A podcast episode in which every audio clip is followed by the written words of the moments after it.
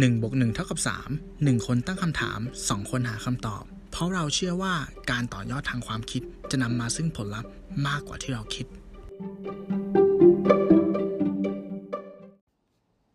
เมื่อปี 2020 Microsoft ประกาศเปลี่ยนกลยุทธ์ด้านค้าปลีก ปิดหน้าร้านกว่า 80 แห่งทั่วโลก ก็ดีว่าแบรนด์ช็อกโกแลตหรู สั่งปิดหน้าร้านทุกสาขาในประเทศสหรัฐอเมริกา H&M ประกาศปิดสาขา 250 แห่งทั่วโลก ในขณะที่ยอดออนไลน์กลับโตขึ้น ย้อนกลับไปประมาณ 3 ปีก่อนหน้า Amazon ประกาศเปิดสาขาร้านหนังสือจริง ๆ ครั้งแรกในโลก1บน1เท่ากับ3 Podcast EP ที่ 88 Offline Store หรือว่าหน้าร้านไม่จำเป็นเสียแล้ว สวัสดีครับ คุณอยู่กับผมหนึ่งอภิชาติ ผมตู้สิวัตรครับ ครับ สวัสดีครับคุณตู้ครับ ครับผมครับ ขอกล่าว สวัสดีคุณผู้ฟังทุกท่าน และยินดีต้อนรับครับสู่หนึ่งบนหนึ่งเท่ากับสามพอดแคสต์อีกครั้งนะครับ อันนี้เราต้องมีช่วง breaking news นะครับ ต้นรายการช่วงอยู่ดีๆก็หายรายการไม่จัดครับ ผมขอสารภาพครับ และกล่าวขอโทษ ทั้งคุณตู้และคุณผู้ฟังจริง ๆ ที่อาจจะรอใช่ไหมอาจจะรอใช่ไหมเออมีคนรอเรา มีคนรอเราไม่ใช่อย่างนั้น ครับ เออ ผมต้องขอโทษจริงๆนะครับ พอดีช่วงอาทิตย์แล้วติดภารกิจไปทำมาหากิน เอาว่าไปเปิดบูธมานั่นเองนะครับไปเลี้ยงปากเลี้ยงท้องเออใช่ใช่ใช่ใช่ใช่ใช่ไม่ทุกอย่างมันก็ต้องประกอบกันนะนะ ใช่ นั่นแหละครับ ก็เลยรู้สึกว่าก็เลยบอกคุณตู้ว่า เออดูจากดูจากแบบตารางเวลาแล้วเนี่ย น่าจะไม่สะดวก เมื่อช่วงอาทิตย์ที่แล้วนะครับ ก็เลยขออนุญาตอ่าดิสแทนเว้นช่วง ก็ห่างห่างกันสักพักให้แบบมันคิดถึงกันมากขึ้นอะไรอย่างเงี้ยเนาะใช่ไหมเออคุณผู้ฟังคิดถึงเราปะวะอ่า คิดว่านะหวังว่าโฮฟูลี่นะครับในแง่ดีหรือแง่ไม่ดีอีกเออดีนะที่นี้ไม่มาอะไรอย่างงี้ใช่ไหมใช่ใช่ใช่ใช่อะเรากลับมาที่เรื่องของเรานะครับผมครับผม คืออะ ทำไมผมถึงเลือกท็อปิกนี้นะครับ ก็คือด้วยด้วยปีปีที่ผ่านมานะฮะแล้วมันก็ลากยาวมาถึงปีนี้ด้วยสถานการณ์ของโควิดนะครับ สภาพเศรษฐกิจต่าง ๆ เนี่ย มันจะมีช่วงหนึ่งแล้วคุณตัวครับ ที่เราอะจะได้ยินข่าวว่าบริษัทโน้นปิดตัวหน้าร้านตรงนี้ปิดไปหรือแม้แต่การที่เรา เอาว่าผมอยู่พัทยานะฮะเมืองท่องเที่ยวเนี่ย สิ่งที่เราเห็นได้ชัดเจนเมื่อโควิดเข้ามา หรือว่าเศรษฐกิจหรือการท่องเที่ยวมันเริ่มชะลอตัวเนี่ยเฮ้ยเราเห็นหน้าร้านมันแบบปิดตัวไปเยอะมาก อืจนน่ากลัว อืมแต่ว่าพอเราได้ได้ได้อาจจะได้ศึกษาได้ลงลึกหรือได้ฟังข่าวมากขึ้นเนี่ย บางครั้งมันคือการพลิกเกมเออ มันจะมีหลาย ๆ อันอย่างที่ headline นี้ที่ผมพูดไปเนี่ย ก็คือว่าอย่าง H&M เนี่ยเขาประกาศปิดสาขา แต่ว่ายอดออนไลน์เขากลับกลับโตขึ้น นะฮะหรือว่าเราจะเคยได้ยินว่าไนกี้เนี่ย พัฒนารูปแบบเว็บไซต์ให้สามารถที่จะซื้อของออนไลน์ได้ง่ายขึ้น คือไม่ต้องเอาสินค้าไปฝากไว้ในเว็บ third party ครับเพราะเราก็รู้อยู่แล้วว่าเว็บไซต์แบบรูปแบบนั้นเนี่ย ก็มีเรื่องของ GP ใช่ไหมมีหักเปอร์เซ็นต์แต่ที่เราจะได้อย่างเต็มเม็ดเต็มหน่วยอะไรอย่างเงี้ยนะครับครับเอางี้ผมถามคุณตู้ก่อนแล้วกันว่า ในมุมมองของคุณตู้เนี่ย คุณตู้คิดว่าไอการมีหน้าร้านจริง ๆ แบบเรียวหน้าร้านเนี่ย ในโลกทุกวันนี้สำหรับคุณตู้มันยังจำเป็นมากน้อยขนาดไหน มันยังมีความจำเป็นแต่ว่าความเข้มข้นอะ ต้องยอมรับว่ามันน้อยลง อ่าคืออย่างนี้ ผมอะได้ไปเปิดคาเฟ่อยู่ในสถานที่ที่เรียกว่า co-working space เนาะครับผมอ่าขออธิบายก่อนแล้วกัน co-working space เนี่ยมันก็คือเหมือนจะเป็นพื้นที่ครับที่เขาอาจจะแบบเป็นพื้นที่ส่วนหนึ่งที่เขาซื้อมาใช่ไหมครับ แล้วเขาเอาพื้นที่ตรงนั้นอะมาหั่นแบ่งเป็นห้องเล็กๆอะ่ะเพื่อที่จะให้คนเนี่ยเข้าไปเช่าออฟฟิศนั่นแปลว่า sizing ของออฟฟิศอะมันจะมีความ flexible มีความ customize มากขึ้น หมายถึงว่ามันจะมีตั้งแต่อัตราการเช่าแบบเป็นโต๊ะตัวเดียว หรือเป็นออฟฟิศสำหรับสองคนสามคนห้าคนสิบคน นั่นแปลว่าธุรกิจทุกวันนี้มันไม่จำเป็นต้องลงทุนเยอะเพื่อมีออฟฟิศแล้วที่ผมเห็นก็คือว่ามันจะมีธุรกิจที่เขาเช่าแค่ห้องเล็กๆอะครับ ไว้หนึ่งห้อง แล้วก็มีเหมือนเป็นพวกอ่าสินค้าตัวอย่าง แล้วก็สามารถใช้ address ของ co-working space ที่นั่นได้ในการทำธุรกิจเนาะเสร็จปุ๊บแล้วลูกค้ามาเนี่ยเขาก็พาลูกค้ามารับรองที่แบบส่วนกลางของโคเวกิ้งสเปซอะเหมือนเป็นการแบบเช่าคอนโดมาอะถ้าเทียบถึงที่อยู่อาศัยอะคือเขาไม่ได้ซื้อบ้าน เขาแค่มีห้องคอนโดห้องหนึ่งแล้วก็ใช้พื้นที่ส่วนกลางในการรับแขก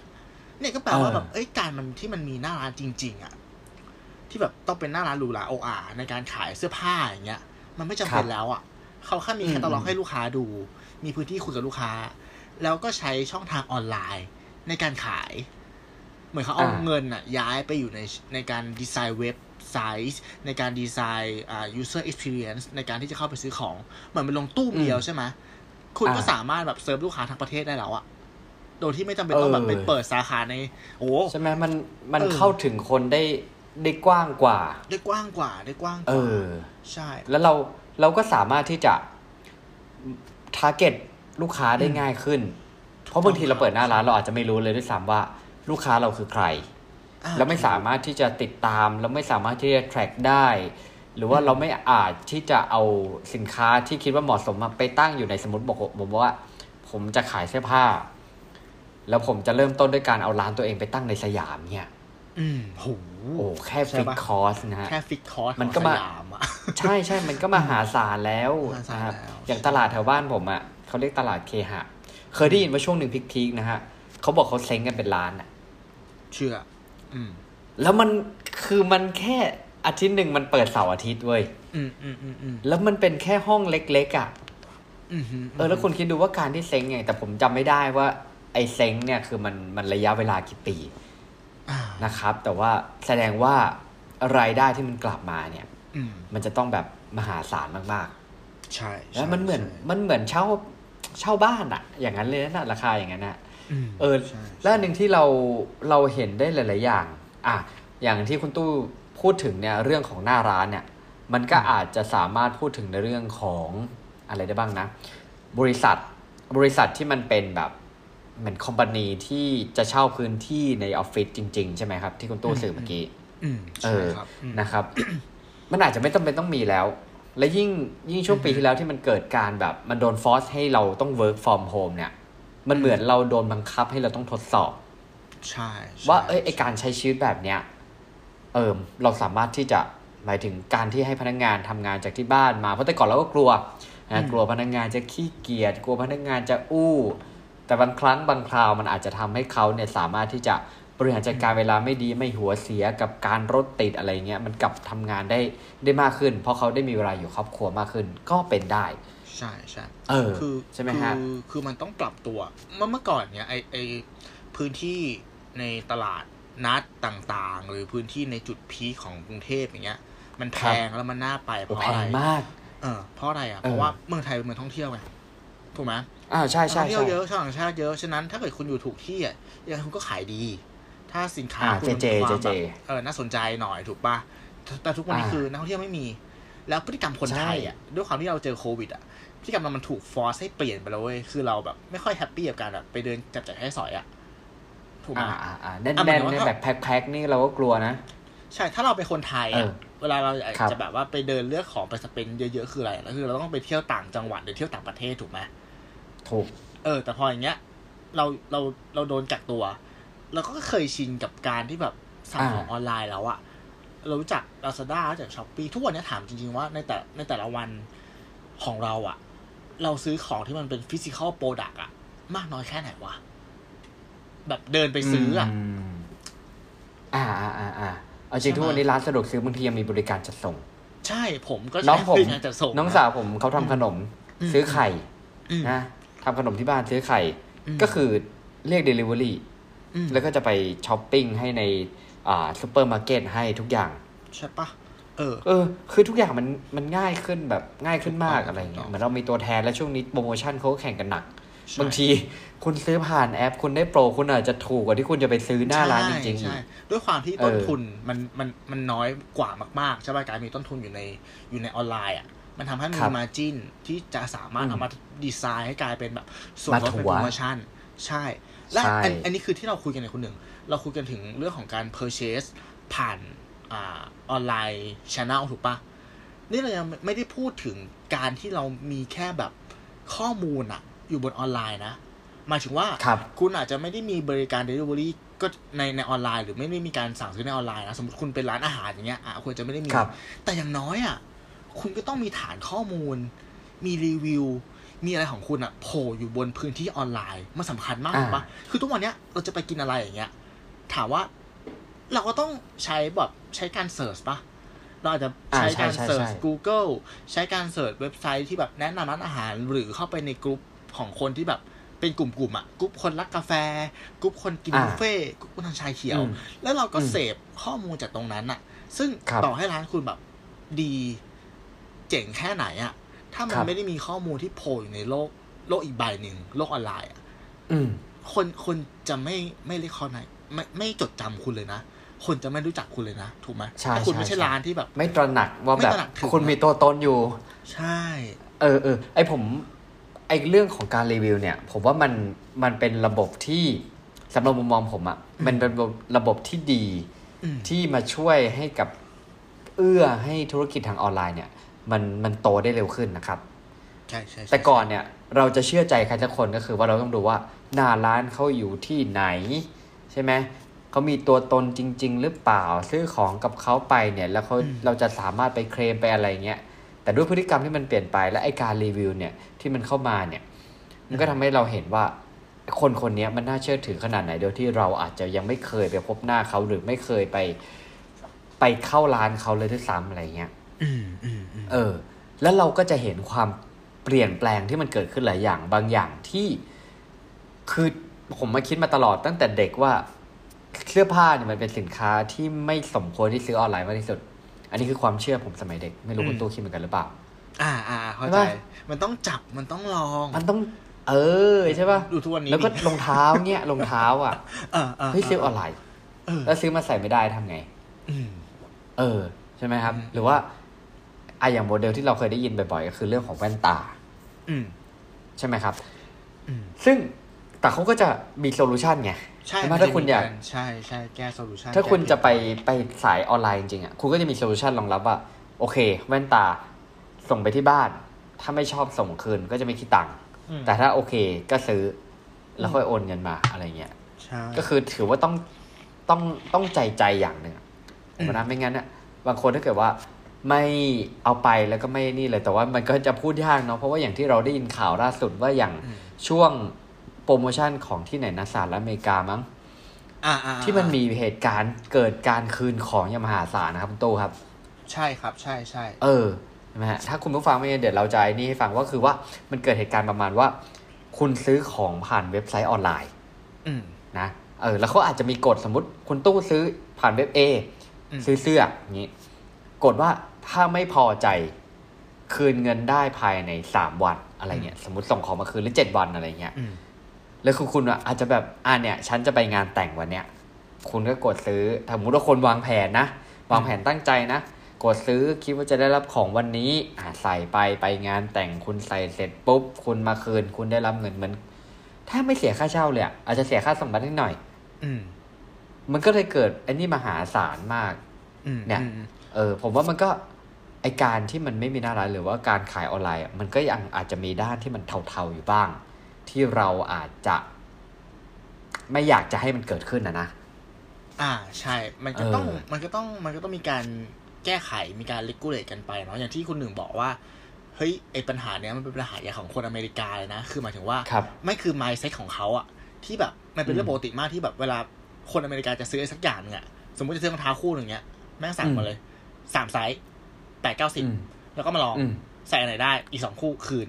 คือทำเป็นเรื่องปกติ ใช่ป่ะจนเป็นเรื่องที่แบบว่ามันทำให้เกิดภาวะโลกร้อนถูกไหมเพราะว่าการขนส่งอะ มันเยอะเกินจำเป็นใช่ใช่แล้วการบริหารสต็อกของร้านอะ มันต้องทำสต็อกเยอะมาก เพราะเพราะคนเขาเป็นแบบนี้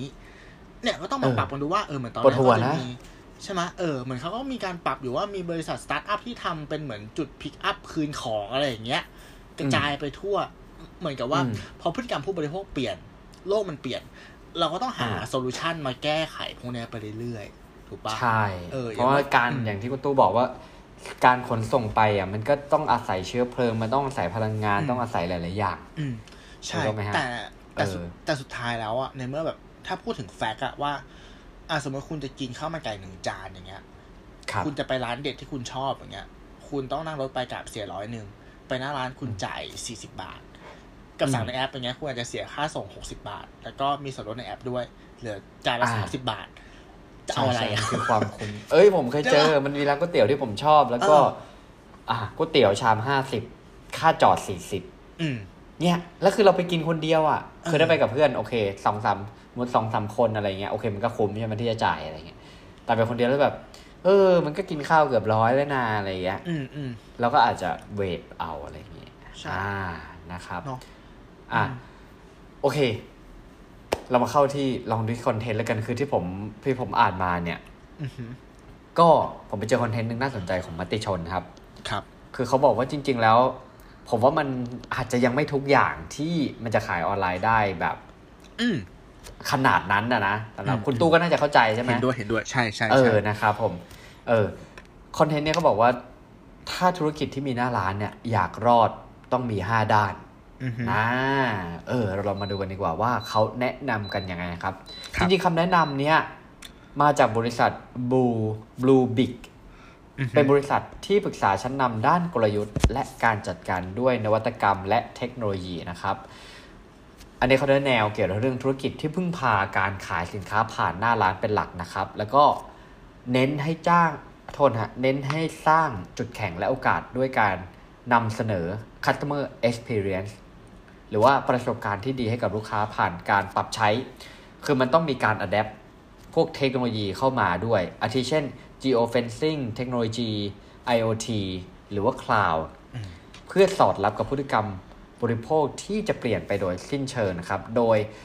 กลุ่มที่มีกำลังซื้อที่เรารู้กันดีก็คือกลุ่ม millennial นั่นเองนะฮะ คือกลุ่มนี้ให้ความสำคัญเรื่องความสะอาดนะครับผมการขยาย การเข้าถึงลูกค้า มัดใจลูกค้าระยะยาว เป็นการเป็นจุดหมายปลายทางใหม่นะครับผม คือเขาบอกว่าไอสถานการณ์โควิด เรารู้อยู่แล้วแหละ ว่ามันสร้างผลกระทบที่เราคาดไม่ถึงอยู่แล้วนะฮะ คือแน่นอนคนออกมาซื้อของนอกบ้านน้อยลงนะครับ เศรษฐกิจไม่ดี คนก็กลัวที่จะใช้จ่ายกันมากขึ้น หรือว่าคนเนี่ยเปลี่ยนไปซื้อสินค้าผ่านออนไลน์นี้เราเห็นได้ชัดเลยนะครับ หรือว่าอาจจะซื้อของแค่ร้านค้าที่แถวแถวบ้าน เท่านั้นเอง รู้ไหมอันนี้ผมมาเสริม เมื่อวานที่ผมเสิร์ชข้อมูลตรงนี้นะ่ะ สิ่งที่ผมเห็นไอเรื่องของหน้าร้านอะสิ่งที่ผมอ่านเจอแล้วก็เห็นเว็บไซต์หลายๆเว็บไซต์เอาคอนเทนต์มาก็คือเรื่องของร้านขายของชำเว้ยเออ คือเราเราเห็นน้อยลงจริง ๆ นะ ใช่ไหมเพราะว่ามีร้านสะดวกซื้อที่เรารู้จักกันดี ครับ เยอะแยะทั่วที่ หลาย ๆ อย่างนะแต่ว่าบางทีอะไอในหมู่บ้านอะอ่ายิ่งโควิดเข้ามาถามว่าเราคงไม่อยากไปสถานที่ที่มันแบบแออัดอะหรือว่าที่ที่คนไปเยอะเนี่ย ร้านขายของชำที่เราคุ้นเคยเนี่ย มันก็คือทางออกทางหนึ่งนะ อ่าใช่ใช่ใช่เออมันคือเป็นเหมือนเป็น sub area ลงไปอีก เพราะจริงชีวิตคนเราบางทีเราไม่ได้ต้องการความเรตตี้ขนาดนั้นน่ะน้ำเปล่าจะต้องมีกี่แบรนด์การชาเขียวต้องมีกี่แบรนด์อะไรเงี้ย เออ ถูกต้องไหมก็เราก็เลยแบบไอ้ร้านขายของชำก็เลยแบบเป็นอะไรที่ที่จำเป็นในมุมมองนะฮะอะต่อกันเลยดีกว่าคือเรารู้ว่ากลุ่ม millennial millennial เนี่ย ก็คือจะอยู่ในช่วงวัยทำงานนะครับ แล้วก็เป็นกำลังซื้อหลักเนี่ย ยอมจ่ายเงินเพื่อซื้อประสบการณ์ หลังๆนะฮะมากกว่าจ่ายเพื่อซื้อสินค้าและบริการ แต่ไม่ใช่ว่าคุณจะขายแต่แบบประสบการณ์อย่างเดียวนะ คือคุณอาจจะขายสินค้าและบริการ แต่ว่าเสริมเหมือน add value เข้าไป เออ ให้มันมีความตรงใจ ความประทับใจ แล้วก็คุ้มค่าเกินความคาดหมายของลูกค้า เพื่อให้เกิดความรอยตี้หรือกลับมาซื้อซ้ำอย่างต่อเนื่องนั่นเองนะครับ ดังนั้นนะฮะเขาสรุปให้ฟังว่าการสร้างความได้เปรียบในให้ธุรกิจหน้าร้านเนี่ยจึงเป็นการปรับตัวเพื่อสร้างจุดแข็งใน 5 ด้านด้วยกันนะครับจำนะฮะ ตัวย่อ S O L D C อ่า เรามาดูว่ามันประกอบด้วยอะไรนะฮะ ตัวแรก S ประกอบด้วยความปลอดภัยนะครับ อันที่สองเนี่ย O คือ Omni Channel ก็คือช่องทางเข้าถึงลูกค้าแบบครอบคลุมสามเนี่ย L ก็คือ loyalty โปรแกรมโปรแกรมลูกค้าสมาชิกสี่ destination การเป็นจุดหมาย สร้างประสบการณ์ใหม่ๆห้านะฮะ ตัว C คือ collaboration การร่วมมือระหว่างหน้าร้านและผู้ให้เช่าที่นั่นเองนะครับอ่าก็หลาย ๆ อัน จะให้ผมขยายความไหมผมว่ามันก็ค่อนข้างชัดเจนในในในตัวอยู่นะใช่ใช่นะฮะแต่อยู่ที่ว่าแต่ละคนเนี่ยจะตีความกับเรื่องนี้อย่างไร ครับ พูดถึงตัวย่อเนี่ย เจอตัว S อะ security เนี่ย มีผมมีประเด็นจะชวนคุยต่อเลยเออ safety ใช่ไหมเออมีมีประเด็นชวนคุยต่อเลยก็คือเรื่องของความปลอดภัย อืมเออ ในในความเป็นส่วนตัวของเราในโลกออนไลน์ อันนี้เป็นประเด็นที่ที่ผมรู้สึกว่า อ่า อันนี้ผมผมคุณคุณว่าเหมือนไอ้มันจะมีกฎหมายตัวหนึ่งอะออกจากกระทรวงอะ ที่จะมาควบคุมเรื่องพวกนี้เราจะเริ่มมาคับใช้จริงจังอะต้นเดือนหกเนี่ย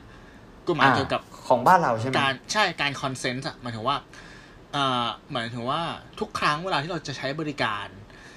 อะไรต่างๆ บนบนบนแพลตฟอร์มออนไลน์นะว่าจะเป็น Facebook อ่า Grab หรืออะไรอย่างเงี้ย มันต้องมีการให้ข้อมูลส่วนตัว อย่างเช่นง่ายๆเลยคุณสั่งเดลิเวอรี่อย่างเงี้ย คุณต้องให้ข้อมูล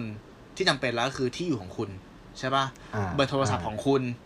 ใช่ไหมหรือถ้าเป็นบริการอย่างอื่นเว็บอื่นๆเงี้ยมันก็จะมีโอ้ยเรื่องของบัตรเครดงบัตรเครดิตใช่ปะครับบัตรประจำตัวประชาชนอะไรเงี้ยรูปถ่ายเรื่องของเรา เออ แล้วถามว่า ไอ้ข้อมูลพวกเนี้ย มันเราเราอะตระหนักรู้แค่ไหนว่าว่ามันมีข้อมูลตรงไหนบ้างที่เราถูก เอาไปอะเก็ตเก็ตพอยผมปาคนหนึ่งเอออย่างเช่นปัญหาที่เราเคยเจอกันเมื่อก่อนก็คือว่า มันจะมีพวกเกมโง่ๆบน Facebook อะ ที่มาให้เราเล่นอะ เหมือนกับไอเกมที่แบบอะไรอะ ประมาณว่าแบบทายซิว่าคุณเป็นคนยังไง ใช่ป่ะหรือเป็นเกมแต่งแต่งรูปโปรไฟล์คุณ แล้วมันจะมีบัตรปุ่มกดว่าล็อกอินด้วย Facebook อะเพื่อเข้าไปเล่นไอไอเกมโง่นั้นอะ ซึ่งไอการล็อกอินด้วย Facebook อะมันเป็นที่มาว่าเหมือนกับ เราเราก็กดไปเล่นเพราะเราอยากจะเล่นอนุญาตอนุเอออนุญาตให้ให้ใช่ใช่เอาข้อมูลไปอะไรเงี้ยไม่เราเราไม่รู้เลยว่า ไอข้อมูลที่ไอโปรแกรมเนี้ยมันได้ไปอะ มันคือข้อมูลอะไรบ้างครับที่มันลิงก์อยู่กับ Facebook เรา ถูกปะ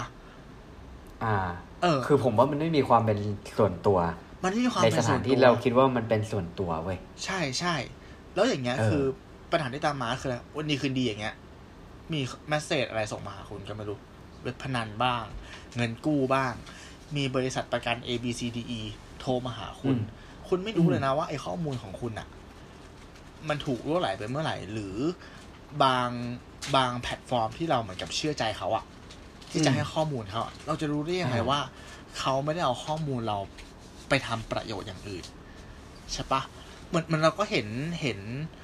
เคสกรณีศึกษาหลาย ๆ อย่างอะไอพวกบริษัทสตาร์ทอัพแพลตฟอร์มออนไลน์ต่าง ๆ ที่เป็นบริษัทที่ดังขึ้นมา แล้วมันมันเป็น free app อะไม่ได้แบบทำกำไรอะไรเงี้ย สุดท้ายก็แบบโดนจับได้ว่า เอ้ยเขาเอาข้อมูลไปเขาเอาข้อมูลของเราไปจำหน่ายต่อ เพื่อเหมือนกับว่าสร้างแคชโฟลให้กับบริษัทเขาอะเพราะมันยังแบบอยู่ไม่อยู่ในช่วงที่ทำกำไรเงี้ยเออเนี่ย คือสิ่งที่เหมือนเราต้องต้องมาให้ความสำคัญกันกันมากขึ้นนะเพราะเพราะอย่างตัวผมเองผมก็ยอมรับว่าทุกวันเนี้ย เรามีความรู้น้อยมากเกี่ยวกับเรื่องเนี้ย ใช่ปะเออ ว่าว่าไอ้ stage เนี้ยเราควรจะติ๊กยินยอมหรือเปล่า หรือว่า stage เนี้ยเรากำลังถูกแอปพลิเคชันนั้นๆอะเอาเปรียบอยู่หรือเปล่า คือไอ้เวลา scroll แบบที่เรา scroll เมาส์เพื่อที่จะให้มัน accept อะเออคือเรายอมรับผมก็ เออ ถ้าไม่ยอมรับมันมันก็จะไม่ผ่านหน้านั้นถูกต้องไหมเออมันก็จะไม่ผ่านหน้าแต่ผมจะไม่ได้มันของเว็บไหนอะไรยังไงบ้างเออ ซึ่งส่วนใหญ่เราจะไม่ได้อ่าน เราจะไม่ได้อ่านใช่เออแล้วตรงนั้นเนี่ยบางทีมันก็จะเขาเขียนไว้หมดแล้วคือถึงเวลาถ้าคุณจะไปฟ้องเขาก็เขาบอกว่า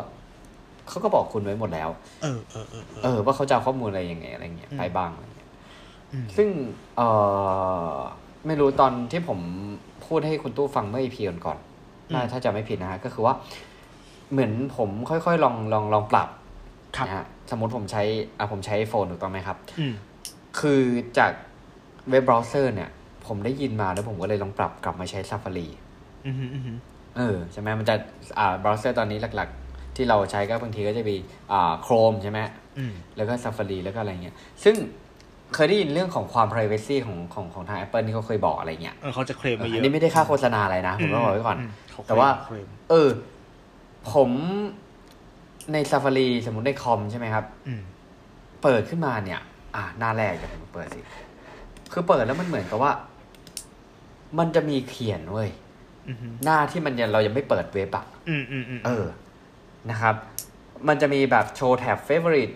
โชว์แท็บที่เราวิสิตบ่อยๆ อะไรเงี้ยครับ แล้วมันยันหนึ่งเขียนว่า privacy report อือฮึนะฮะ แล้วมันจะมีตัวเลขเลยว่า เอออาสมมติผมผมเปิดตอนนี้ มันเขียนเลยว่าห้าสิบหกเลขห้าสิบหกคือเขาบอกว่าความหมายแปลก็คือว่า อ่าเจ็ดวัน หมายเจ็ดวันที่ผ่านมาเนี่ย คือ Safari ช่วยขัดขวาง tracker ที่จะแบบ profiling คุณอะห้าสิบหก tracker เว้ยเออถ้ากับว่าแสดงว่าเราใช้เราใช้เบราว์เซอร์ตอนนี้เนี่ย ระหว่างที่เรากดกดโดยที่เราไม่รู้เนี่ย มันก็มีคนที่พยายามจะ track เราอยู่แต่ว่าไอตัวเบราว์เซอร์เนี่ยตัวนี้มันช่วยบล็อกไว้ทั้งที่ที่จริง ๆ เว็บที่เราเปิดแต่แต่ละรอบคือคือก็คือเว็บเดิมๆนะเว้ย ใช่ใช่ใช่ใช่เออนะฮะซึ่งมันดูเป็นเว็บที่มันไม่ได้ไม่ได้อันตรายอะไรเลย เออนั่นแหละ นั่นแหละผมว่าเนี่ยมันคือความ มันคือความอันตรายเว้ยใช่ ใช่ใช่แล้วสักพักนะคุณนะคุณจะเห็นแอดยิงมาแบบ อืม เออ ล่าสุดวันก่อนผมมีแอดอะไรยิงมาไม่รู้อะแต่ผมจำได้ว่าผมพูดถึงเรื่องนี้แค่ครั้งเดียว พูดด้วยนะอืม เออ แค่ครั้งเดียวและแอดยิงมาแบบ โอ้โหขนลุก ใช่ไหมใช่พอพอเรามาคิดต่อยอดอย่างเงี้ยอย่างทุกวันนี้ในชีวิตประจำวันเราอะอ่าเราคุณผมกับคุณหนึ่งอะฟัง Spotify เหมือนกัน ครับ นั่นแปลว่าไอ้ Spotify เนี่ยมันจะรู้แล้วว่า taste รสนิยมของเราในการฟังเพลงคืออะไรถูกป่ะมันก็จะเอาข้อมูลที่เราฟังเพลงนั่นแหละไปประมวลผล แล้วก็ทำเพลย์ลิสต์มาให้เรา คืออย่างน้อยมันรู้ว่าเราเป็นคนยังไงหมายถึงว่า taste รสนิยมการฟังเพลงเราเป็นยังไง หรือถ้าเป็น YouTube มันจะรู้ว่าเราเนี่ยสนใจคอนเทนต์แบบไหนใช่ปะหรือ ถ้าเป็นพวกแอปแอปพลิเคชันแบบอ่าไลน์แมนหรือแกฟูดเนี่ยเขาเขาน่าจะรู้เลยนะว่าวันวันหนึ่งเราอยู่ไหนบ้างอะ่ะมาเขาเข้าใจใช่ปะหมายถึงว่ามี Data ว่าเราสั่งอาหารจากร้านนี้ ไปส่งที่นี่กี่โมง ที่เป็นเออกี่โมง อันนี้เป็นที่ทำงานเรา อันนี้เป็นบ้านเรา อ่ายอดการสั่งต่อบินเท่าไหร่ ใช่เขาโหรู้รู้เยอะมากเลยข้อมูลที่จะเอาไปเนี่ยมันสามารถได้ทุกได้ทุกมุมมองอะ แล้วอยู่ที่ว่าจะไปใช้อะไรถูกต้องไหมใช่ไหมจะไปประมวลผลยังไงเพื่อเพื่อมาเสนออะไรเรา แล้วปิดการขายยังไงอะไรอย่างงี้ก็ว่าไป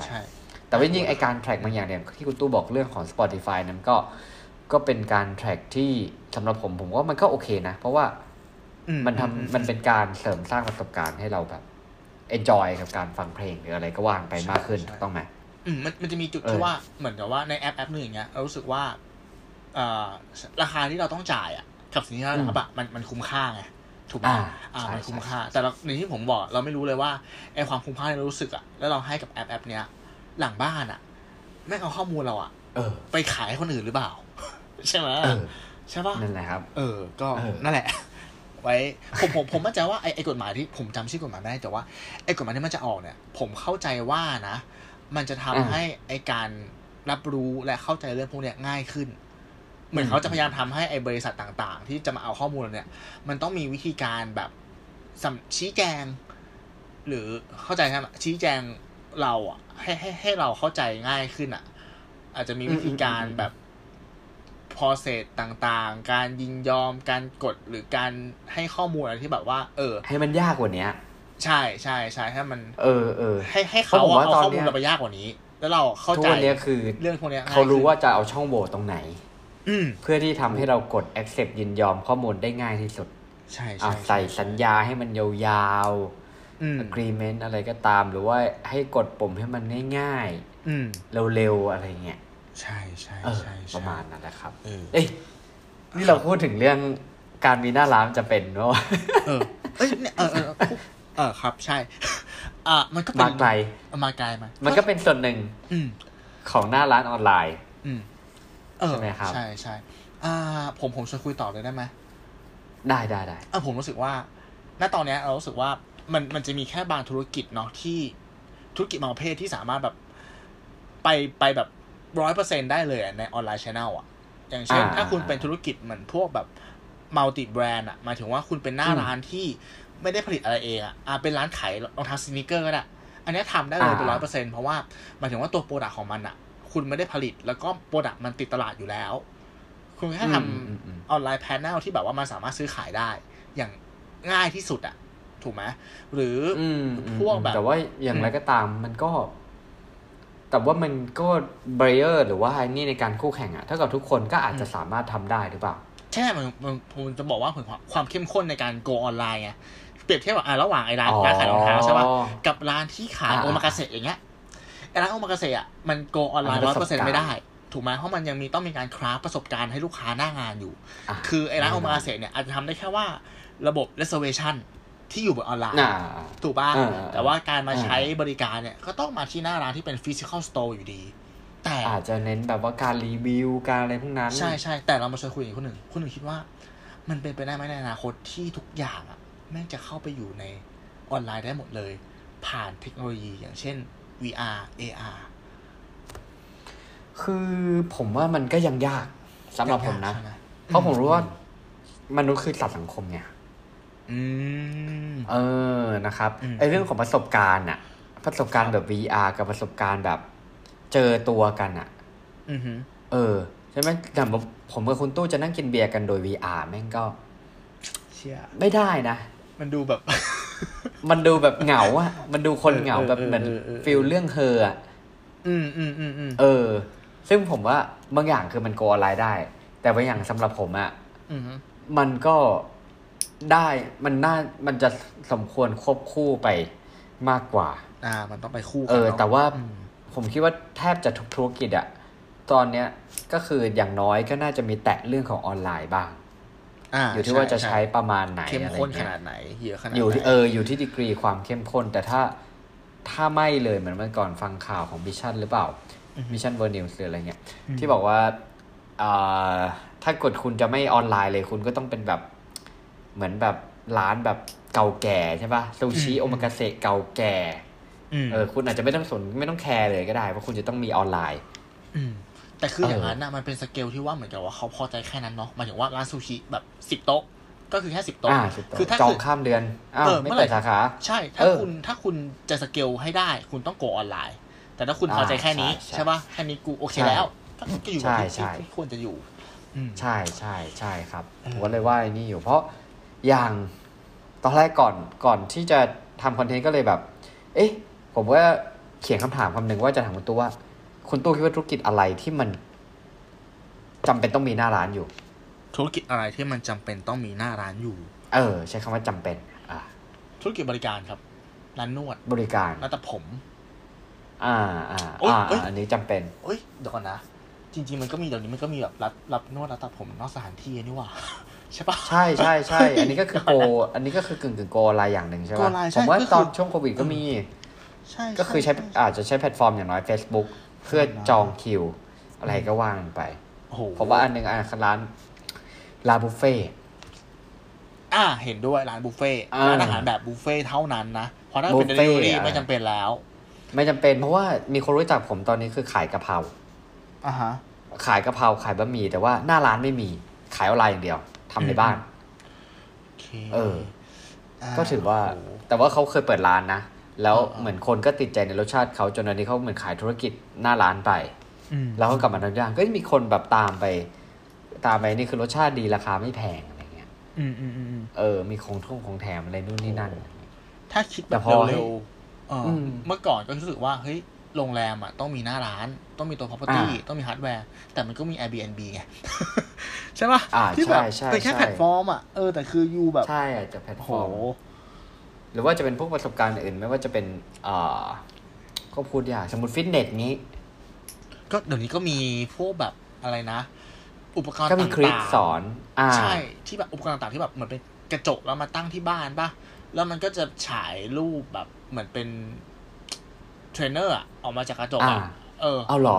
เออใช่มันมีอะไรอย่างนั้นแล้วอะคือคุณคุณก็เห็นตัวเองแล้วก็เหมือนกับเห็นเห็นเทรนเนอร์เห็น instructor ในกระจกด้วยอะไรเงี้ย แล้วก็สามารถทำทำ home fitness ที่บ้านได้เลยอะเออจริงเออมันคือผมว่ามันผสมปนเปกันไปหมดแล้วแหละ ก็เลยว่าเนี่ยจะลากจะลากเข้ามา topic ต่อไปเลย เพราะว่าอย่างเมื่อกี้ที่ผมบอกคุณโต้คุณผู้ฟังว่ามีห้าอันใช่ไหมอืม safety omnichannel loyalty program destination collaboration แต่ผมรู้สึกว่าอันนึงที่มันค่อนข้างสำคัญแล้ววันที่เราแบบที่ผมกับคุณตู้มาคุยกันวันเนี้ยผมคิดถึงข้อสามเว้ยเอ้ยโทษโทษข้อสองตัวโอก็คือ omni channel ครับครับเห็นปะคืออย่างช่องทางเข้าถึงลูกค้าแบบครอบคลุมนะฮะ คุณอาจจะไม่ต้องตัดสินใจว่า คุณจะโกออนไลน์ คุณจะยังคงอยู่ออฟไลน์ แต่ว่าคุณจะทำยังไงให้มันเป็นหยินและหยางอะ่ะให้มันอยู่ด้วยกันอย่างอย่างสมดุลที่สุดนะครับ เออนะฮะคือ อะอันนี้ข้อมูลเนี่ยขออนุญาตอ้างอิงมาจากเว็บไซต์ mycloudfulfillment.com นะครับครับ คือเขาบอกว่า omnichannel เนี่ยคืออะไรช่วยเพิ่มยอดขายให้ธุรกิจเติบโตในยุค disruption ได้อย่างไรนะครับอะเราลองมาดูกันดีกว่า omnichannel เนี่ยมันคืออะไรนะฮะคำว่า omni มาจากรากศัพท์ลาตินว่า omnibus ความหมายนี่ก็คือ for all หรือว่าทั้งหมด ในแง่ของ e-commerce คำว่า omni channel เนี่ย คือช่องทางการสื่อสารและบริการลูกค้าที่หลากหลาย และเชื่อมโยงกันให้เป็นหนึ่งเดียวทั้งออฟไลน์ และออนไลน์ ซึ่งช่วยในการเก็บรวบรวมข้อมูลของลูกค้าทั้งหมดเอาไว้ เพื่อทำให้การเข้าถึงข้อมูลลูกค้าเป็นไปได้ง่ายและรวดเร็ว เช่น ลูกค้าคือใคร สนใจสินค้าประเภทไหน ปัจจุบันเนี่ยช่องทางการสื่อสารออนไลน์ที่เป็นที่นิยมได้แก่อีเมล direct marketing เว็บไซต์โซเชียลมีเดีย programmatic display นะครับ ส่วนช่องทางออฟไลน์เนี่ยมันก็คือจะเป็นพวกร้านค้าที่เราเห็นทั่วไปนั่นเองนะครับ จริงอิมพวกอีเมล direct marketing น่ะ ผมอ่าถ้าเราเราไอ้นี่ในเว็บไซต์ของตามต่างประเทศนะฮะ จริงเว็บไซต์เราก็ในไทยก็ไอ้นี่มีเหมือนกันนะ แต่ผมว่ารู้สึกว่าชอบเวลาความสร้างสรรค์ในในเว็บไซต์ขายของในต่างประเทศที่เขาจะมี เหมือนเราไปกด subscribe อะ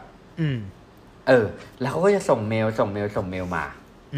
นะเวลาเขาขายของแต่ว่าตัวเมลเขาจะสวยมากเลยนะ เออ ใช่ใช่ใช่เออแล้วก็มันแบบคือจริง ๆ เราไม่ได้ซื้อของเว็บเขาแน่แต่ผมรู้สึกว่าไอการเข้าไปดูอีเมลของเขาเนี่ยเออ การวาง pattern อะผมมีแบรนด์หนึ่งชื่อ มันเป็นร้านขายของในบ้านเว้ย ชื่อ Father Rabbit พ่อกระต่ายอะมันน่าจะเป็นแบรนด์ของนิวซีแลนด์มั้ง คือเมลสับอั subscribe เขาแล้วส่งมาบ่อยนะ ขยันส่งมามากๆ แล้วคือเวลาส่งมาทีคือในอีเมลเขามันจะวางรูปวางอะไรเนี่ยผมว่าเป็นไอเดียในการ คือมาต่อยอดเอามาแอพพลายอะไรได้ได้หลายๆอย่างนะ ชื่อ Father Rabbit เผื่อใครสนใจเออ นะฮะ ก็นั่นนั่นเอง อะ แล้วเรามาดูต่อดีว่าไอ Omni Channel เนี่ยมันช่วยร้านค้าอย่างไร คือสิ่งนี้มันเป็นประโยชน์อย่างมากต่อธุรกิจในปัจจุบันนะครับ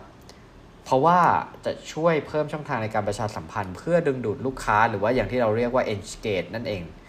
ยิ่งมีช่องทางในการให้ข้อมูลตัวสินค้ามากเท่าไหร่ โอกาสในการขายก็มีมากเท่านั้นประมาณว่า คือไปตรงไหนก็เจอของของของของมึงอะ่ะ เออหนีหนีไม่พ้นจริง ๆ นะครับ ยิ่งไปกว่านั้นความสะดวกในการเปรียบเทียบราคาสินค้าและโปรโมชั่นของในแต่ละช่องทาง รวมถึงการรีวิวจากลูกค้าที่ซื้อก่อนหน้า จะช่วยเพิ่มความน่าเชื่อถือให้แก่ร้านค้านะครับ ซึ่งจะช่วยให้ผู้ประกอบการเข้าถึงลูกค้าได้กว้างขึ้น และหลาย ๆ ช่องทางผู้ประกอบการจะก็จะช่วยกระตุ้นพฤติกรรมการซื้อได้มากขึ้น คือผมว่าตอนนี้เนี่ย เวลาถ้าคนสมมติคุณมี product หรือคุณมีสวิตอะไรเนี่ย มันมีแพลตฟอร์มที่ ที่รองรับอยู่ค่อนข้างเยอะ อืมอ่า ถ้าเราถ้าเราคิดเร็วๆอะลาซาด้านะฮะช้อปปี้นะครับเอาเว็บไซต์อย่าง craft ๆหน่อยก็มี Pinkoiไต้หวันนะฮะก็ยังบุกตลาดในไทย แล้วก็อย่างในไทยตอนนี้ที่เห็นว่ากำลังมาเนี่ยมี SCG ทำ NocNoc ชื่อเว็บไซต์ NocNoc เออหลาย ๆ อย่างโปรดี แล้วผมรู้สึกว่าหลาย ๆ อย่างเนี่ย มันจะเป็นในแนวของเฟอร์นิเจอร์ ครับ เออแต่ว่ามีสินค้าที่แบบพวกอุปกรณ์ดริปกาแฟอะไรก็มีเยอะนะ สวยๆ แล้วโปรดีๆด้วยนะฮะเอออะแล้วเราลองมาดูกันว่า อย่างไอ omnichannel เนี่ย มันดีต่อผู้บริโภคอย่างไร เมื่อกี้เราพูดถึงเรื่องของผู้ขายนะอะเราดูของผู้ซื้อบ้าง ผู้ซื้อเนี่ยก็คือว่าคนซื้อเนี่ยเขาสามารถเลือกได้ว่าเขาเนี่ยจะติดต่อผ่านช่องทางไหนที่เขาสะดวกบางคนเนี่ยอาจจะลังเลเมื่ออยู่หน้าร้านยังตัดสินใจไม่ได้ คือบางทีมันต้องหาข้อมูลเพื่อเพื่อ support สินค้านั้นๆน่ะแล้วข้อมูลพวกนั้นน่ะเราก็หาได้จากช่องทางออนไลน์ ผมจะเป็นคนหนึ่งนะครับที่เวลาผมเข้า Watsons แล้วผมก็จะเปิดรีวิวดูไปด้วย เออแล้วเพราะบางทีของมันเยอะมากจนเราตัดสินใจไม่ถูก เออนะครับ แล้วก็เราสามารถสั่งซื้อผ่านช่องทางออนไลน์ได้เลย ก็คือการทำให้การชำระเงินเนี่ย มันง่ายขึ้น ไม่ว่าจะเป็น การรับชำระเงินปลายทาง บัตรเครดิตเดบิต internet banking เคาน์เตอร์เซอร์วิสหรือแอปพลิเคชันต่างๆนะครับ และตอนนี้เนี่ยผมรู้สึกว่าหลาย ๆ แพลตฟอร์มเนี่ยพยายามที่จะทำเหมือนเป็น wallet ของตัวเองมากขึ้น อ่าใช่ใช่เออ ถ้าให้เราดูจากให้เราวิเคราะห์เนี่ย ผมคิดว่าเป็นเรื่องของการสร้าง ecosystem ในในในส่วนของเขาอือฮึอะสมมติไลน์ก็มี LINE Pay ใช่ไหมฮะครับช้อปปีก็มี AirPay อืมเออ อยู่ที่ว่าเจ้าไหนอะมันจะมันจะครอบคลุมได้อ่าได้มากใช่ใช่เพราะอย่างอย่างที่จีนเนี้ยฮะมันก็จะเป็น WeChat Pay Alipay อืมมันจะมีอยู่ไม่กี่นี่ที่แบบเขาสามารถที่จะคุมตลาดได้อะไรเงี้ยครับเออที่ในบ้านเราดูว่าใครจะมา ของเราเยอะไปหมดนะครับตอนเนี้ยเยอะเยอะเยเยอะอะมากแล้วคือแล้วผมที่ผมสังเกตก็คือว่าไอตอนที่ชวนเข้าไปใช้น่ะโปรโคตรดีเลยนะอ่าอ่าแต่พอใช้ชินจนหยุดไม่ได้แล้วอะอ่า เออก็เหลือไม่มีให้โปรอะไรเลยอืม คือจ่ายเต็มตลอด อืมอืมเออ เราเป็นเหมือนคาแบบผมอ่าใช้คำว่าไงอะ อันเนี้ยเหมือนเหมือนเหมือนเราเป็นโดนจีบอะ คือตอนแรกเหมือนใช่เป็นช่วงโปรโมชั่นเนาะแบบก็ช่วงโปรดูแลช่วงเราโปรดีโมชั่นน่ะ อันนี้ตอนนี้เหมือนของตายครับไม่มีอะไรเลย เพื่อนเราแบบโหเพิ่งเข้านั้มานใหม่รุ่นแรกแจกโอ้โหแถม่งมเต็นะครับเลยตอนนั้น เออ เออ ใช่ใช่นั่นแหละครับผม ครับผม เออ แล้วคุณตู้ตอนนี้แบบไออืม omni-channel เนี่ยคุณตู้ได้เอามาประยุกต์ใช้กับธุรกิจยังไงบ้างของผมใช่ไหมอืม เอ่อต้องต้อง ก็จะมี Delivery ครับ Delivery เข้ามาเป็นใช่ delivery ใช่ คือตอนตอนแรกเมื่อก่อนเนี่ย สาขาที่ผมเปิดอยู่อะแล้วลูกกลุ่มลูกค้าที่ผมเซิร์ฟอะจะเป็นกลุ่มลูกค้าเขาจะเป็น Gen X อ่า Gen X ใช่ไหมผู้ใหญ่ที่หน่อยที่อยู่เหนือเราอะอะ ฉะนั้นอ่าอ่ามัมันจะไม่ค่อยเวิร์กคือต่อให้มีอ๋อ Delivery อย่างเงี้ยเขาเขาเขาจะโอ๊ยป้าทำไม่เป็น เดี๋ยวไว้ป้ามาซื้อละกันอืม นึกนึกภาพออกใช่ไหมแต่พอได้ไปอ่าเปิดสาขาอ่าใน co-working space เนี่ย เจอกลุ่มลูกค้าที่มัน trendy มากขึ้นอะเอ้ยรู้สึกอ่าเลยว่าเฮ้ยเราต้องมีว่ะ ต้องมีไลน์แมนอ๋อต้องมีโรบินฮู้ดต้องมี Grab แล้วกลุ่มลูกค้าพวกเนี้ย ก็คือจะบาสเกตจะไม่ใหญ่อะหมายถึงว่าเขาจะไม่ได้ซื้อเยอะเหมือนเหมือนกลุ่มลูกค้าสูงอายุ เขาจะซื้อน้อย แต่ว่าเขาจะซื้อบ่อยอ๋อก็เพราะคือว่าเขาเหมือนเหมือนเขาไม่ต้องมาที่ร้านเนี่ยเขาใช่อยากจะกินเออเขาอยากจะอยากกินบริโภคเขาก็เขากดเลย ใช่ก็กดเลยแล้วก็เออด้วยความที่สินค้าเรา product ของเรามันมันมีข้อมูลค่อนข้างเยอะเนาะเมื่อก่อนเราใช้อืมวิธีการรับลูกค้าเป็นรายเป็นรายไปหน่อยแต่ว่า craft ประสบการณ์ให้เขาอย่างเงี้ย ตอนนี้ก็ต้องเออเริ่มทำข้อมูลพวกเนี้ยเข้าไปในเว็บไซต์ ไปใน Facebook ละ เพื่อให้แบบกลุ่มคนที่เป็น Gen Millennial อย่างเงี้ยเขาเข้ามาดูเข้ามารีวิวเข้ามาอ่านรีวิวอะไรพวกนี้ได้ก่อน อืมคือศึกษาได้เองใช่ไม่ต้องรอให้เราพูดถูใช่กไหมต้องไม่งั้นไม่งั้นยาก เออไม่งั้นยากโอเคเออเอต้อองพอต้เห็องนปรับป้ากันไป อืม ดีแล้วครับดีแล้วเพราะครับอย่างอะอย่างตัวอย่างในไทยครับ ที่เราเห็นกันชัดๆเนี่ยแล้วผมชอบไอเดียคนเริ่มทำแบบเฮ้ยคิดได้ไงวะอะไรพวกเนี้ยอืมอืมก็คือร้านพวกแบบ SOS หรือร้านแคมป์อะมันคือร้านที่รวมแบรนด์จากอินสตาแกรมโอ้เหรอลิอ๋อเออ เอาคุณอ๋อ คือผมไม่ตัวผมเองผมก็จะไม่ ไม่ไม่เคยเข้าร้านแบบนี้จนกระทั่งน้องสาวผมลากเข้าไป ครับ ผมก็ไม่รู้จักเออใช่ปะอ่าๆๆเพราะเลยเข้าไปคือคือมันเป็นร้านที่รวมเสื้อผ้าผู้หญิงหมดส่วนใหญ่จะเป็นเสื้อผ้าผู้หญิงหมดเลยอืมนะครับผม ซึ่งตอนนี้จริงๆแล้ว SOS มีสาขาอยู่สยามอย่าง ถ้าจะไม่ผิดร้านแคมป์เนี่ยมีสาขาอยู่ที่เมกาบางนาอะนะอืมคือร้านใหญ่แบบใหญ่มาก ครับครับเอออ๋อคือมันแก้เหมือนแก้ pain point อย่างงี้ก็คือว่า อ่าเราคือ คือตอนนี้เอาจริง แบรนด์เสื้อผ้าใน IG เนี่ยอืมเยอะมาก เยอะแบบ เยอะแบบนับไม่ถูกจริง แบรนด์ดังๆก็เยอะด้วยนะอืมที่เป็นของคนไทยเองอะไรเงี้ยพอร้านเขาก็เลยแบบแก้ pain point ด้วยการที่ว่า นี่คือผมว่ามันเป็น case study ที่ที่ไอการใช้ออมนิชแนลได้อย่างได้อย่างสวยงามอะ่ะอืมก็คือในเมื่อคุณไม่รู้ว่าคุณจะเลือกจากแบรนด์ไหนดีใช่ปะ่ะอืมจะให้คุณสั่งมาทุกแบรนด์มาลองเนี่ยมันก็คงไม่ไหวปะวะอืมอืมอืมอืมเออ ก็เลยเอาทุกแบรนด์น่ะมารวมกันในร้านเดียว แบรนด์ดังอืมๆ แต่ผมก็ไม่รู้ว่า GP อะไรเป็นยังไง หรือหรือ business model เขาเขาเป็นยังไง แต่คิดว่าน่าจะเป็นในรูปแบบของ GP อะไรอ่าอ่าเออ นั่นแหละ แล้วคุณก็เข้าไปคุณก็สามารถที่จะแบบอ๋อแบรนด์นี้ เออดูแบบคือคือเหมือนเคยเล็งไว้ในไอจแล้วเซฟโพสต์ไว้อะไรเงี้ยเออได้มาเห็นของจริงได้มาลอง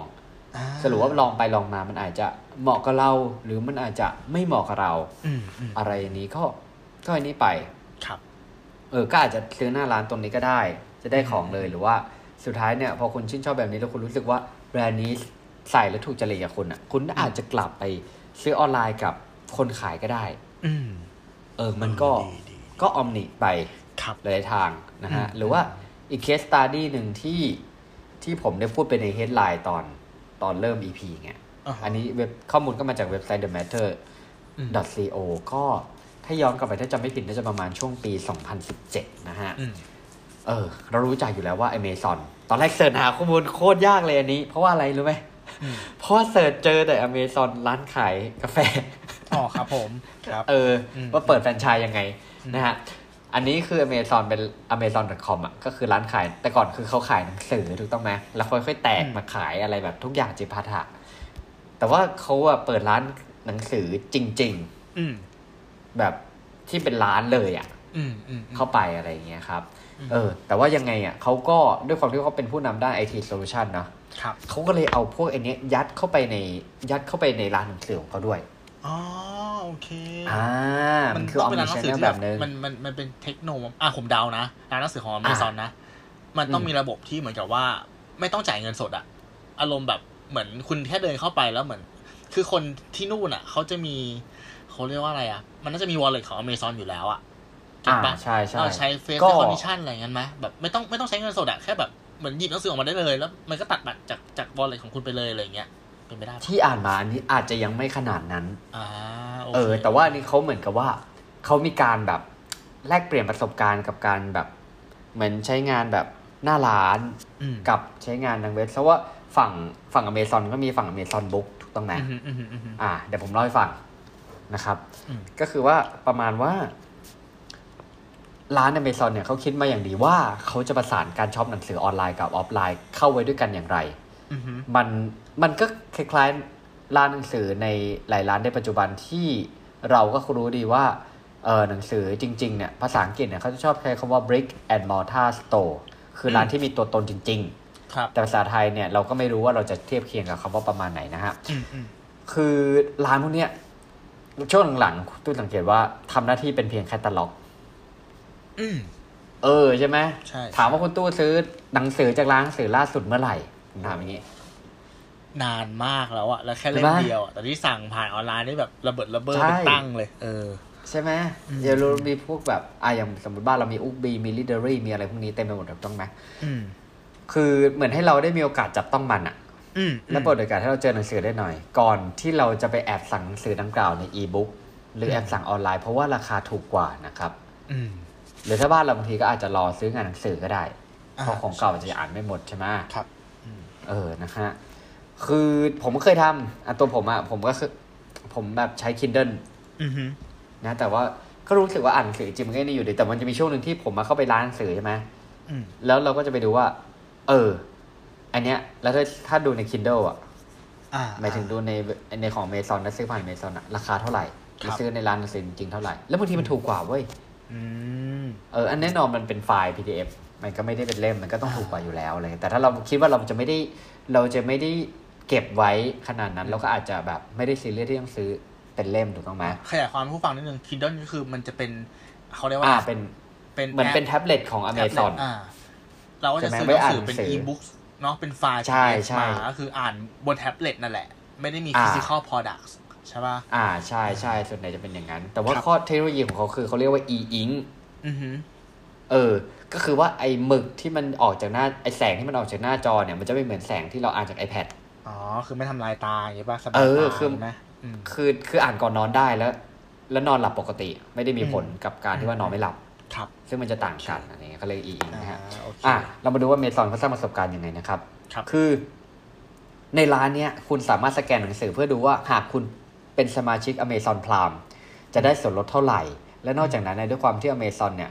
มีข้อมูลการอ่านของผู้ใช้ มันจึงสามารถจัดโซนหนังสืออย่างเช่น หนังสือที่ผู้อ่าน Kindle อ่านจบภายในสามวัน คือเขาจะไม่ได้บอกจำนวนหน้าถูกต้องไหมเออนะฮะหนังสือเล่มนี้เนี่ยได้คะแนนรีวิว 4.8 ดาวขึ้นไป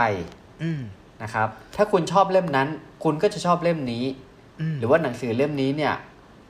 มีคนอยากได้เยอะ ก็คืออันนี้ก็ซิงข้อมูลจากวิดลิสที่มันอยู่ในออนไลน์ครับ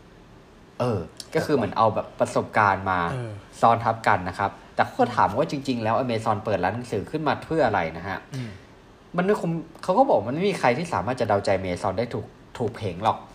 แต่ก็คาดการณ์ต่างๆ นานา เช่นเเขาบอกว่าอันนี้มันเป็นการทดสอบของเมซอนว่าจะเปิดร้านขายปลีกบนโลกจริงได้อย่างไร ซึ่งหมายความว่า ในอนาคตเราอาจจะเห็นร้านเสื้อผ้า ร้านอาหาร หรือร้านอุปกรณ์อิเล็กทรอนิกส์ที่อเมซอนมาเปิดเอง ก็เป็นได้นะครับผมเหมือนเหมือนอย่างเงี้ยเหมือนคนหนึ่งเขาเขาทำออนไลน์มาก่อน แล้วพอแล้วทำออนไลน์มาจนแบบปังมากแล้วอะเหมือนเหมือนเขาทำออนไลน์จนเขามี Data เยอะมากๆอะแล้วเอา Data นั้นอะ มาทำร้านที่เป็นอ่าเขาเรียกว่านะ brick and mortar หน้าร้านที่เป็นแบบมันหน้าร้านสองจุดศูนย์อะ หน้าร้านที่มัน beyond กว่าหน้าร้านทั่วไปอะในขณะที่ร้านหนังสืออื่นเขาไล่ตัวปิดแบบปิดตัวลงกันแบบเยอะแยะเลยนะเออนั่นคือการแบบทำหนึ่งให้ได้สองแล้วเอาสองมาต่อเป็นสามอะมันคือหน้าร้านที่ไม่ใช่หน้าร้านธรรมดาธรรมดา เออ อ่า ใช่ใช่ใช่โอเค ใช่ใช่ แต่ว่ามันก็จะมีประเด็นหลาย ๆ อย่างนะครับ ที่เขาบอกว่า มันทำอย่างเงี้ย มันอาจจะทำให้หนังสือที่มันไม่ดังไม่ได้เกิด อ่าอ่าอ่าอ่าเข้าใจ เข้าใจ จะมันจะมีกรณีต่างๆที่เขาพูดถึงกันต้องถกเถียงกันต่อไปแล้วกันเนาะอืมใช่ครับผมโอเคอ่าเมื่อกี้คุณหนึ่งพูดถึง SOS ใช่ไหมที่เป็นเป็นเป็นร้านที่น้องสาวคนหนึ่งพาคนหนึ่งเปิดโลก ผมก็มีเหมือนกันใช่ครับ ผมมีเรื่องที่น้องสาวผมเนี่ยพาผมเปิดโลกเว้ยคืองี้กลัวใช้โจหัวได้น่ากลัวอ่าคือคือคืองี้ ต้องบอกว่าทุกวันเนี้ย การตลาดแบบปากต่อปากบนโลกออนไลน์เป็นอีกคีย์สำคัญที่ทำให้ธุรกิจประสบความสำเร็จถูกปะ ร้านที่มีนักรีวิวมาใช้เนี่ย เยอะๆอะก็จะเป็นร้านที่ดังขึ้นมาเพราะมันถูกพูดกันต่อๆมาออนไลน์แล้ว การรีวิวแบบใช้คำว่าไงอะคือเมื่อก่อนการรีวิวร้านเนี่ยมันจะเป็นการรีวิวในแง่ที่ว่าเหมือนเราซื้อสปอนเซอร์ ถูกไหมซื้ออินฟลูเอนเซอร์ดัง ๆ มาลงป้างเดียว แล้วก็แบบร้านก็แบบได้ยอดวิว แล้วก็มีคนมาใช้แต่ทุกวันนี้ผมว่าพฤติกรรมมันเปลี่ยนไปละ หมายถึงว่าคนจะเริ่มให้คุณค่ากับพวก sponsor review ดัง ๆ น้อยลง เพราะอะไรเพราะรู้อยู่แล้วว่าเขารับเงิน นึกภาพออกใช่ไหมใช่ใช่ใช่เราจะเริ่ม in กับการรีวิวในกลุ่มมากกว่า เหมือนกับว่าไปใช้อะ ไปใช้เอง ไม่ได้จ่ายเงินนะ แล้วก็รีวิวตามจริง พวกนี้มันจะดูเป็นมากกว่าเออคือเหมือนแบบคนที่เรารู้สึกว่าเราไว้ใจเราสนิท ใช่ใช่ไลฟ์สไตล์คล้าย ๆ กัน แล้วเขาไปไปใช้วิถีชีวิตหรือใช้บริการตรงไหน เรารู้สึกว่าเราคงจะ happy ที่เราจะใช้บริการแบบคล้ายๆกัน ถูกต้อง ผมก็เลยมีปัจจัยที่ว่าร้านผมอะจะ ทำพวกอ่านักแคมเปญให้นักรีวิวมารีวิวที่ร้านค่อนข้างบ่อยคนหนึ่ง แต่จะทำในแง่ที่ว่าเป็นแค่สปอนเซอร์อาหาร เครื่องดื่ม คือเราไม่ได้จ่ายให้เขา เออ เราให้แค่อาหารเขาเราก็จะบอกเขาว่าให้เขารีวิวตามจริงเหมือนกับว่าเหมือนเป็นแค่ต่างตอบแทนอะเราไม่ได้ติดค้างอะไรกันอะคุณเดินทางมา คุณเสียเวลามาแล้วก็มีของให้คุณ มันไม่ได้มีอะไรมากกว่านั้น คุณก็รีวิวตามจริง แต่ปัญหาคือว่าก่อนหน้านี้การที่เราโพสต์อะไรพวกนี้ลงไปเปิดหานักรีวิวอะ ผลตอบรับไม่ค่อยดีเว้ย เพราะเราไม่ได้ spend เงินในการ boost post นะครับปะโพสต์ไปทีนึงก็มีคนติดต่อมาห้าคนสิบคนก็เท่านั้น get ไหมคนอื่นเคยทำอะไรอย่างนี้ไหมเหมือนว่าโพสต์ให้ลูกค้าแบบลองเอา product ไปใช้อะไรเงี้ย เคยทำปะอืม ของผมอะผมไม่ไม่อืมไม่เคยเคยแรกๆนะ แต่ว่ารู้สึกว่ามันไม่ใช่ทางที่เราเราเราเราทำเราก็เลยรู้สึกว่า เออ ไม่ไม่ได้ทำดีกว่า เราเน้นแบบโอเคโอเคไอ้นี่ดีกว่า อ่าโอเคใช่ อืมผมก็ทำมาตลอดเว้ยแต่รู้สึกว่ามันก็ว่างก็ทำแต่ว่า traffic มันก็จะไม่ค่อยดีนึกภาพปะหรือบางคนที่เราเห็นใน IG อย่างเงี้ยเอ้ยเขามีผู้ติดตามเยอะมากเลย แต่เราก็แบบไม่รู้ว่าปกติอะเขาจะรับสปอนเซอร์รีวิวแบบนี้ไหมอะหมายถึงว่าหรือมันต้องมี rate แบบห้าหมื่นแสนหนึ่งหรือเปล่าก็ไม่กล้าติดต่อไป น้องผมเว้ย ซึ่งมันเป็นอินฟลูเอนเซอร์เป็นนักรีวิวแล้วมันทำเพจแบบพวกท่องเที่ยวอะไรเงี้ย อ่ามันก็แนะนำผมให้รู้จักกับแพลตฟอร์มแพลตฟอร์มหนึ่งแพลตฟอร์มเนี้ยชื่อว่าไทโก T A I K O com แพลตฟอร์มเนี้ยถ้าอธิบายง่ายๆนะไม่เหมือน tinder tinder คือ dating app ใช่ปะไทโกคือ dating app ที่เอาร้านค้ากับอินฟลูเอนเซอร์มาเจอกัน เจ๋งว่ะ เออ คือเข้าไปอะ คุณก็สมัครว่าคุณจะสมัครเป็นอินฟลูเอนเซอร์หรือสมัครเป็นร้านค้า คุณผมเป็นร้านค้าผมก็สมัครเป็นร้านค้า แล้วผมก็ไปลงข้อมูลว่า เอ้ย ผมเป็นร้านแบบนี้นะ ตั้งอยู่ตรงนี้นะ ผมเปิดรีวิวแบบ ไม่ไม่ได้มีเงินนะ แต่ว่ามีของให้มูลค่าเท่านี้เท่านี้ ถ้าคุณสนใจอะคุณสมัครเข้ามา อืมเหมือนส่งเรซูเม่เข้ามา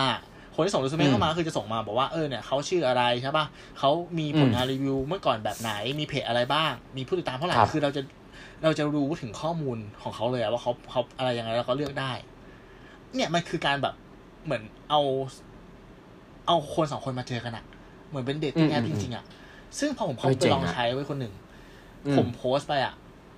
ข้อมูลร้านผมอะผ่านไปสองวันให้ทายว่ามีคนติดต่อเข้ามากี่คน อ่าอะยี่สิบยี่สิบยี่สิบใช่ปะขอ disclaimer นิดนึงนะว่าแอปเนี้ยมันมีทั้งแบบฟรีและแบบจ่ายเงิน ครับ ผมใช้แบบฟรี ผมลงไปสองวัน มีคนติดต่อเข้ามาห้าร้อยคนห้าร้อยคนแล้วในแล้วในนั้นน่ะ คือแบบมีแบบนักข่าว ช่องแบบ ช่องเออช่องหนึ่งมีคนที่มีชื่อเสียงในวงการนู่นเนี่ยผมขอขอไม่เอ่ยชื่อ แต่ว่ามีแบบคนที่แบบมีผู้ติดตามเป็นแสนแสนคนน่ะแล้วเขาสนใจโปรดักต์เราอะเขายินดีมาโดยที่แบบเขาไม่คิดเงินอะคือพวกแอคเคาท์ที่เราคิดว่าเราไม่มีทางติดต่อไปถามเขาแน่ๆว่า ไม่กล้าที่จะติดต่อเลยดิใช่ไหมแต่เนี่ยเหมือนบางทีอะเขาเออเขาเห็นว่าเราคือใคร เรามีอะไรเออเหมือนมันเสนอสนองมันมันมันมันต้องกันอะมันก็ทำให้เกิมัดนสัเหมือนญแบญาบณอะ business matching อะใช่คือแบบเหี้ยเออ เนี่ยคือเฮ้ยเปิดจริงโลกว่ะว่าผมคิดว่าเป็นสิ่งที่คุณผู้ฟังเนาะหรือคุณหนึ่งอะ อาจจะลองก็ได้คือแอปมันใช้ง่ายมาก ไทยโกนะ t a i k o com ลองสมัครเข้าไปใช้ดูเผื่อว่ามันจะทำให้แบบคุณสร้างฐานลูกค้าที่แบบ เป็นการตลาดออนไลน์แบบปากต่อปากได้ อืมอืมแนะนำแนะนำเลยจริง ๆ เปิดโลกมากๆ ครับ น่าสนใจมากครับผมเออขอบคุณไอเดียจากคุณตู้ด้วย ใช่ใช่ก็ประมาณนี้มโอเค ของผมครับ EP นี้ก็ประมาณนี้นะฮะคุณตู้สำหรับ EP นี้เนี่ยอะอยากจะมีอะไรฝากคุณผู้ฟังไหมหรือเรามีจดหมายปิดผมีนึกไว้มีให้วันมีนี้มีมีโอเคครับ ก็มาถึงช่วงคำถามปิดผนึกประจำสัปดาห์ประจำ EP นี้นะครับ ครับ ครับเป็นช่วงที่ตื่นเต้นที่สุดตื่นเต้นแล้วมาที่สุดกันว่าหัวจริข้องขครัอบง EP นี้จะหนักเอ้ยคำถามของ EP นี้จะหนักกับหัวข้อที่เตรียมมาหรือเปล่า ครับผม โอเค มาดูกันครับ ครับทันแทน มีผู้อาวุโสท่านหนึ่ง มักบอกกับผมทุกครั้งว่า เชื่อท่านสิ ท่านอาบน้ำร้อนมาก่อน คือผมต้องเชื่อท่านเท่านั้น จนวันหนึ่ง เมื่อท่านพูดกับผมอีก ผมเลยบอกท่านว่า ผมอาบน้ำร้อนทีหลังก็จริง แต่ผมอาบเยอะมาก และผมเลือกอาบน้ำร้อนที่มีคุณภาพเท่านั้น นับจากวันนั้นท่านก็ไม่พูดกับผมอีกเลย อยากถามว่าผมทำอะไรผิดหรือเปล่าครับ โอโอเค โอเคอะพอเห็นภาพพอเห็นภาพอะ คำคำถามอาจจะยาวแต่ว่า ถ้าเราสกัดมันออกมาเนี่ย มันก็คือเป็นเรื่องของคำว่าสุภาษิตไทยเนาะอาบน้ำร้อนมาก่อนใช่ไหมอ่าอันเนี้ยคนหนึ่งผมเคยได้ยินเพลงหนึ่งของวงภูมิจิต เป็นวงใช่ที่เราชอบเหมือนกันใช่ไหมใช่ใช่ใช่ตัวใช่ดีหนึ่งที่ว่าอาบน้ำร้อนมาก่อน ใช่แปลว่าอาบมากกว่า มันดูขบถมากเลยนะ มันดูแบเอบอต่อต้านนะเออเออ ใช่อืมคือผมว่ามันก็อืมจริง ๆ แล้วถ้าตามแฟกต์อะมันมันก็จริงของ ของคุณผู้ฟังที่เขียนเข้ามานะอ่าเออใช่ไหมครับ เพราะว่ามันก็โลกมันเปลี่ยนไปอะอืมโลกมันเปอะไรลี่ยนปที่อะไรที่เราเคยผ่านมาอะไรที่เราเคยชำนาญมาเนี่ยอืมทุกวันนี้อะอะอย่างโควิดเนี้ยมันเหมือนล้างไพ่หมด อะไรที่คุณคิดว่าคุณเก่งๆน่ะใช่ใช่ตอนนี้มันอาจจะไม่ได้ work เหมือนเหมือนเหมือนยุคที่คุณอยู่ และโลกเดี๋ยวนี้มันเปลี่ยนไวเร็วกว่าแต่ก่อนเยอะถูกต้องไหมอืมอืมอืมอืมเออ ในฐานะของผู้พูด ก็ ผมว่าก็ไม่ได้ทำอะไรผิด แค่อาจจะเป็นเรื่องของการใช้แบบการใช้คำพูดหรือว่าเป็นเรื่องของในสังคมไทยมันมีเรื่องของความอาวุโสเนี่ย อาจจะเป็นเรื่องของกาลเทศะอืมมากกว่าอ่าใช่ใช่ใช่ในฐานะของคุณที่เป็นผู้ใหญ่อ่ามันก็อาจจะเป็นเรื่องของอีโก้อ่าถูกอืมใช่ไหมฮะใช่ไหมใช่ใช่ไม่แน่ใจว่าไม่แน่ใจว่าคุณตู้และคุณผู้ฟังเคยดู เคยดูโฆษณาที่อ่าแซลมอนทำไหมอ่ามันจะเป็นเหมือนกับว่าที่ที่เป็นดารา ถ้าจะไม่ผิดที่แบบเล่นเรื่องฮอร์โมนอะอือฮึอ่าเดี๋ยวผมเล่าให้ฟังก็คือแพทแพทอ่าฉากมันจะเป็นเหมือนกับว่ารวมญาติอะอือฮึใช่ปะแล้วคือคนนี้เป็นเป็นน้องผู้หญิงเนี่ยรวมญาติอะคำถามที่เจอบ่อยอ๋อๆเคคืยอดูว่าเคยดูเคยดูเคยดูเออใช่ปะอ่าแล้วก็จะถามว่าแบบ แต่งงานเมื่อไหร่มีเงินเก็บเมื่อไหร่ทำงานอะไรเงินเดือนเท่าไหร่อะไรเงี้ยมันจะเป็นคำถามคลาสสิกเวลารวมญาติซึ่งแบบมึงไม่มีคำถามมากกว่านี้แล้วเหรออะไรเงี้ยถูกต้องไหมอืมอืมอืมเออ แล้ว แล้วในใจของน้องคนนั้นอะเขาก็อยากลองดูว่า ถ้าเขาแบบเหมือนเหมือนเหมือนในโฆษณา มันก็จะพลิกกลับกันว่า ถ้าเขาพูดทุกอย่างที่เขาอยากต้องการตอบโต้เนี่ยสถานการณ์มันจะเป็นยังไงอืมแล้วเขาก็สวนกลับไปว่า เอ้ย แบบแฟนแฟนนาเห็นว่ามีเมียน้อยนี่ เป็นไงบ้างล่ะตอนนี้ แล้วอีกคนนึง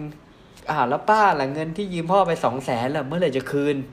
อืมอืมเออ แล้วเสร็จแล้วเขาก็คือมันก็ในแวดล้อมคือมันก็ช็อกไปหมดเลย แต่คือออย่าลืมว่าอันนี้มันคือแฟกต์แต่ว่าบางทีเราด้วยกระเทศะมันทำให้เราไม่สามารถที่จะพูดมันได้ หรือพูดออกไปมันดูก้าวร้าว ดูไม่เหมาะสม อืม อืม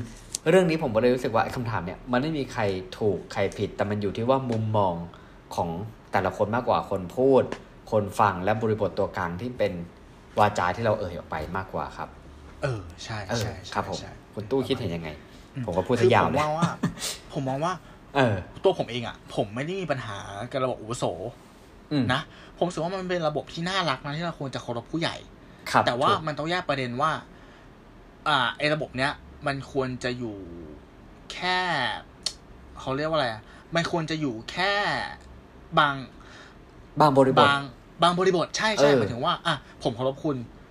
คุณเป็นพี่ผม เออเออผมไม่เคารพคุณ แต่ในเรื่องการทำงานอย่างเงี้ย มันก็ต้องดูกันที่แฟกต์ถูกปะคือบางทีอะเขาเราเราเป็นสเปเชียลเรื่องนี้จริง ๆ อย่างเงี้ย เออ เออเขาก็ต้องฟังเรา แต่วิธีการที่เราจะเข้าหาคุยกับเขาอะ มันก็ต้องอยู่บนบริบทของระบบ อาวุโสกาลเทศะ เราก็ต้องคุยกับเขาดีๆ ต้องรู้กาลเทศะ แล้วถ้าเราทำทำดีแล้วอะผู้ใหญ่อะ ถ้าเด็กมันพูดดีแล้ว มันรู้กาลเทศะ เราก็ต้องฟัง เออ ไม่ใช่เอาก็ต้องยอมรับ ไม่ใช่ว่าเขาจะเก่งกว่าเรา แล้วเรากลัวว่าเราจะไม่ซีเคียว ใช่ใช่ใช่ใช่ฉันอ่อนน้อมมาก่อนนี้มันมันไม่ใช่แหละ ถูกต้องถูกต้อง ผมก็เลยไม่รู้ว่าแบบ บางทีถ้าพูดถึงอันเนี้ยมันก็จะมีฝั่งที่แบบเป็นพวกขวาสุดกับฝั่งที่เป็นซ้ายสุด ฝั่งขวาสุดก็คือแบบพวกไดโนเสาร์อะที่แบบใช้แต่คำเนี้ย ไม่ฟังใครเลยอีโก้สูงมาก แล้วก็ทุบคนอื่นด้วยคำนี้แบบรู้ว่าเกิดมาก่อนใช่ไหมสองก็คือก็จะมีพวกคนรุ่นใหม่ที่ไม่ปีนเกลียวอะที่เอาคำว่าทุกคนเท่าเทียมกันมาอ้างการกระทำที่แบบปีนเกลียวของมึงอะเข้าใจใช่ไหมแบบเอ้ยแบบเข้าไปหาผู้ใหญ่ผมเคยเจอนะเข้าไปหาผู้ใหญ่ทำบ้านอย่างเงี้ยเอาขาพาดบนโต๊ะ โอ้นั่นเกินไปเป็นเด็กจบใหม่อะเอาแต่ลงบ้านเออจบนอกเหรอ หรือไงคือแบบเออ มัน มันต้อง balance กันอะอ่าใช่ใช่ใช่รู้สึกว่าต้องมีตรงกลางนะ ใช่ สิ่งสิ่งที่เด็กรุ่นนี้มีก็คือเรื่องของอ่าเขาเรียกว่าอะไรอะ ความความรู้ที่มัน up-to-date มากกว่าใช่ปะเพราะว่ามันหมุนเร็วมากๆแต่อ่าคือคือเด็กสมัยเนี้ย ความรู้จะเยอะ เครื่องมือจะเยอะ กระบวนท่าจะเยอะ อุปกรณ์จะเยอะ ทุกอย่างเยอะไปหมด มันก็เลยสามารถดัดแปลงพลิกพลิกแพลงได้กับสถานการณ์ที่หลากหลาย แต่ผู้ใหญ่อะกระบวนท่ามันน้อยเว้ยแต่กระบวนท่าที่เขามีอะไม่จะเป็นกระบวนท่าที่แบบเหมือนนั่งฝึกมาทั้งชีวิตอะเหมือนเป็นหมัดตรงที่แบบต่อยแล้วแบบล้มช้างได้อะไรเงี้ยฉะนั้นผู้ใหญ่อะไม่จะมีทักษะบางอย่างยุคนั้นมันจะไม่มีทางลัดไงใช่ ผู้ใหญ่มันก็จะมีทักษะบางอย่างที่แบบว่าเหมือนแบบ ดิดนิ้วทีเดียวแล้วมันแก้ปัญหาได้คือเขาอาจจะมีคอนเนคชั่นกับคนบางคนมีประสบการณ์บางอย่าง เรื่องบางเรื่องที่แบบว่าเราในฐานะเด็กมองว่าไม่ต้องใช้วิธีหนึ่งสองสามสี่ห้าหกเจ็ดเขาอาจจะใช้วิธีแบบแค่อย่างเดียวอะแล้วก็แก้ปัญหาได้ง่ายๆเลยด้วยประสบการณ์ที่เขามีอะไรอย่างเงี้ยเหมือนอันเนี้ย มันก็ต้องเอาข้อดีสองอย่างมาควบรวมกันเว้ยถูกไหมทุกอย่างมันคือการสื่อสารแล้วว่า เออ เราเราคอนเนคกันได้ไหม เราลดอีโก้กันได้หรือเปล่า แล้วก็ดูว่าอะไร บริบทไหนใช้เครื่องมือไหนดีกว่ากันเนาะน่าจะเป็นการทำงานร่วมกันได้ดี ฉะนั้นเฉียบครับ อ่า อาบน้ำร้อนมาก่อน ก็ใช่แปลว่าอาบมากกว่าจริงๆนั่นแหละ อ่า เราก็ยังคงเห็นด้วย ยังคงเห็นด้วยเนาะกับคนนี้ใช่สุดท้ายมันก็คือการที่ขอขอบคุณด้วยคำถามนี้เนาะครับ อืการที่ทุกคนเท่ากันมันก็คือ มันต้องเท่ากันจริงๆอะหมายถึงว่าเคารพใน สิทธิในความเป็นคนของกันและกันเนาะไม่ได้แบบ ยกตนข่มท่านไม่ว่าคุณจะเป็นเด็กหรือคุณจะเป็นผู้ใหญ่ ครับก็ประมาณนี้ โอเคสวยงามผมครับผมอะสำหรับ EP นี้คุณตุ้ยมีอะไรอยากฝากให้คุณผู้ฟังไหมครับอืม ก็ อยากฝากเรื่องของแพลตฟอร์มที่ที่บอกไปเมื่อกี้นั่นแหละไอ้ไทยผมว่าแม่งว้าวมากเลย ก็ประมาณนี้ครับ ประมาณนี้เออว้าวมากจริง ๆ เอ้ยแต่ผมชอบผมชอบอะของผมก็ก็ไม่มีอะไรฝากมากก็คือว่า พยายามหาจุดสมดุล ในการใช้แพลตฟอร์มออนไลน์ แล้วก็ออฟไลน์ให้อย่างแบบ ในที่เหมาะสมที่สุดสำหรับธุรกิจของทุกคนนะฮะ ก็ขอให้ทุกคนได้เจอกับ solution ที่ที่ดี เร็วๆละกันครับไม่รู้ใช่โอเค ครับผม สำหรับดูงงนะสำหรับ EP อื่น ๆ ของ1นึ่งบนเรื่องสามพอดแคสต์เนี่ยคุณผู้ฟังสามารถติดตามรับฟังได้ทุกช่องทางที่คุณฟังพอดแคสต์นะฮะไม่ว่าจะเป็น YouTube Spotify Anchor Podbean Apple Podcast นะครับ และร่วมพูดคุยหรือว่าเสนอความคิดเห็นต่างๆนะครับ ได้ทาง Facebook ของเรานะครับ1บนหนึ่งเท่ากับ3 Podcast แล้วก็ทางบล็อกดิด้วยนะครับ เราจะติดตามรับชมรับฟังฟีดแบ็ทุกท่านนะครับ ต้องขอขอบคุณจริง ๆ นะครับสำหรับ EP ต่อไปคุณตู้จะชวนมาคุยเรื่องอะไร ก็อย่าลืมติดตามกันนะครับสำหรับวันนี้ผมหนึ่งไปชาติ ผมตู้สิวัตรครับ สวัสดีครับครับ